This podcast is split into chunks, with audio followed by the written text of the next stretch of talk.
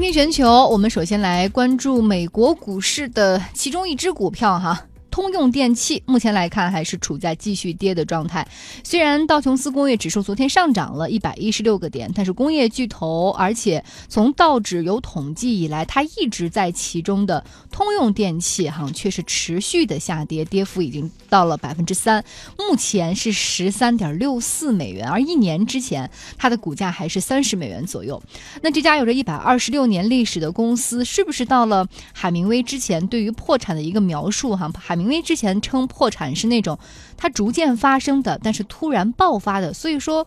呃，现在的通用是要面临的破产的边缘吗？那其实通用的这种乏善可陈的业绩已经持续一段时间了。零八年的时候，他当时还不得不依靠政府的救助金，还有巴菲特的资金，才走出了困境。而过去一年呢，它也是道琼斯工业指数表现最差的公司，道指上涨百分之四十一，但是它却。损失了百分之四十六的市值，也就是说蒸发了一千两百亿美元。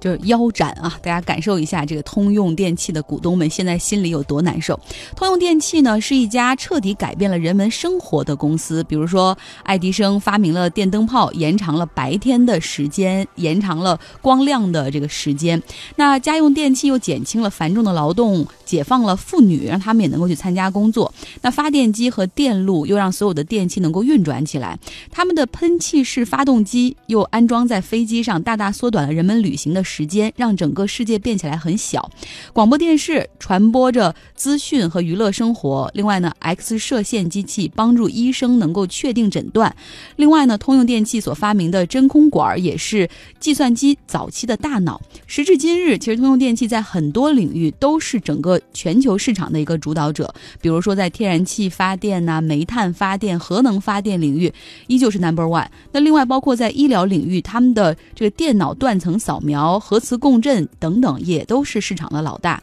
飞机领域，他们的喷气式发动机依旧领先。但是为什么现在通用电气的财务上却出现如此的尴尬局面？好像跟它市场的一些反应并没有关系哈。市场还是老大，很多领域。那为什么会出现这样的问题呢？嗯，首先一个原因就是通用电气现在缺现金。今年呢，它也削减了一半的股息，并且计划出售和剥离两百亿美元的业务，就是为了要把它换成真金白银。而且且在今年的一月份，它还有一笔六十二亿美元的支出待在账面上，这是金融板块数十年前的一个成本相关哈，所以投资者就晕了。到底现在通用的财务问题有多严重？而且这样的问题是谁造成的呢？是不是哪个 CFO 隐藏了什么数据，或者是哪一任 CEO 做出了什么不？正当的决策哈，然后导致整个公司现在在背负沉痛的一个支出，但实际上这并不是一个人所导致的，甚至可能是几个人或者是几个几代的这种管理层。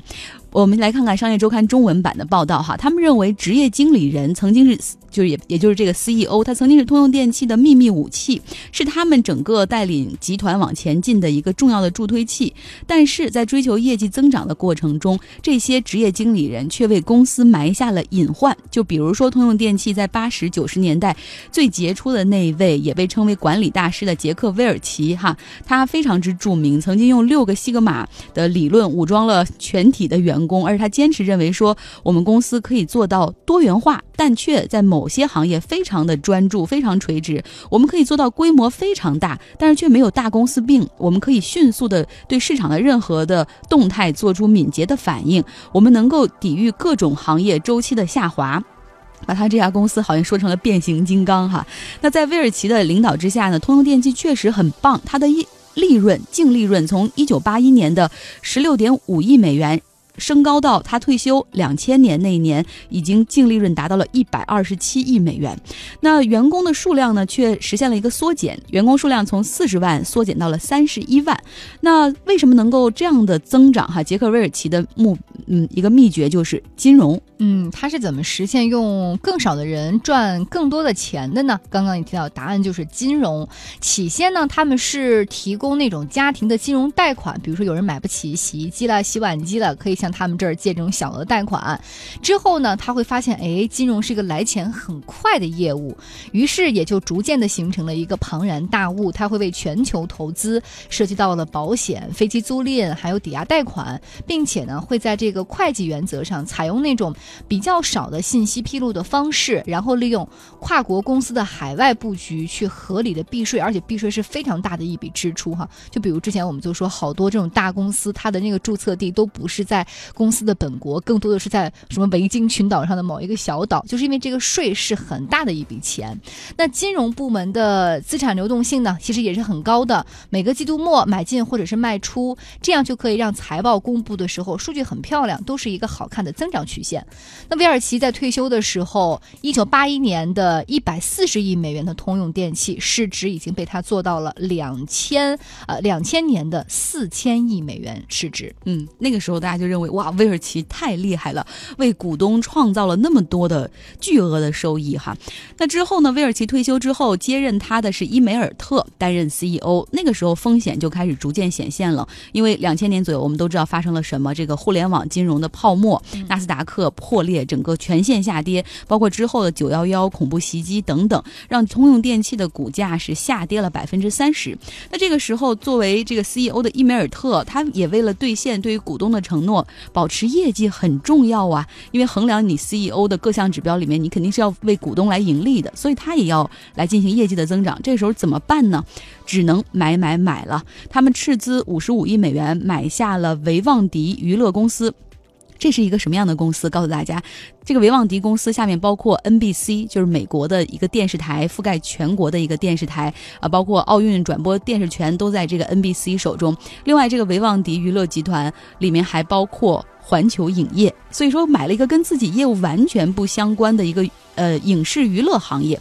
的公司，然后另外呢，他斥资九十五亿美元买下了英国医学影像公司啊，这个还说得通。本来你在医疗领域就有所行动嘛，对吧？那另外呢，他们还在拍卖会上低价买到了安然公司的发电风电发电机组的业务啊，这也还算可以吧，算是低价采购。那伊梅尔特呢，他当时大笔的拨钱给研发的部门，然后那你看在研发方面支出，同时你又买了很多的这个其他业务，这些业务相关性又很难实现短期的协同的情况。下还要有这种短期的利润增长，怎么办呢？这伊梅尔特没有办法了，那我们也只能在金融上要成绩了，这个最快。于是他又开始花钱大举的吞并了一些信用卡公司、次级贷，就是次级贷，就是美国房贷打包出去再卖给次级贷的机构，买这种次级贷的机构，还买还投资这个美国的商业地产公司。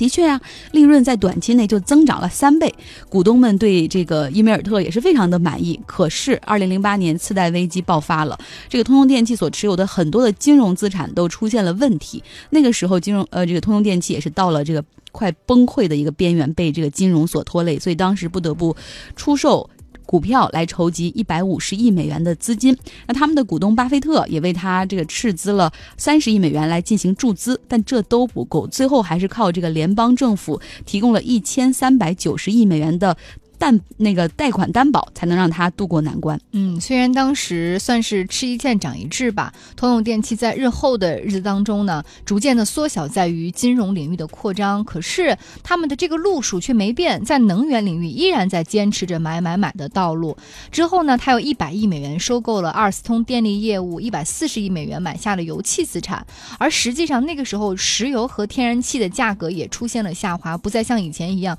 在这个能源市场占据主导。地位有着一路飙升的这种呃利润空间哈，所以导致这个通用电气手里积压的那个发电机组最后又卖不出去了，等于说资产就阻滞在那里了。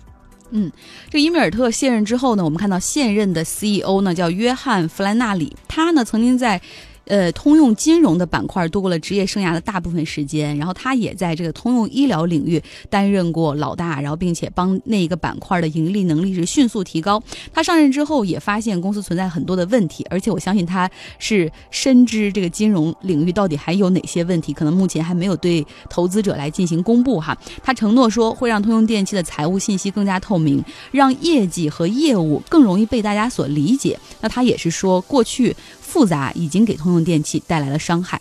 嗯，那二零一七年通用电气的业绩又是下滑了百分之十一，其中的比较可怜的利润当中，百分之四十五还是来自于航空业。呃，因为呃前几年的这个石油价格的下跌，所以让航空业的利润也是飙升哈。主要它做的是发动机。对，那其次呢是电力和医疗。那刚刚说了，它的主要的业务是航空的发动机，也是通用的明星产品，所以它在啊，比如说波音七三七啊、空客三二零这些明星机型上也是被使用了。嗯，所以未来通用电气到底会怎么样呢？这个市场给出过一种非常最差的一种预测吧，就是认为通用电气可能在财务上可能还有大家所不知道的巨大的漏洞，而未来呢，可能这个巨大的通用。电器会被拆分，可能会被拆分成，比如说电力啊，或者是这个能源板块、医疗板块，或者这个发动机板块，成为一个三个不同的独立的上市公司。而这个被以前曾经给通用电气带来过巨大利润的。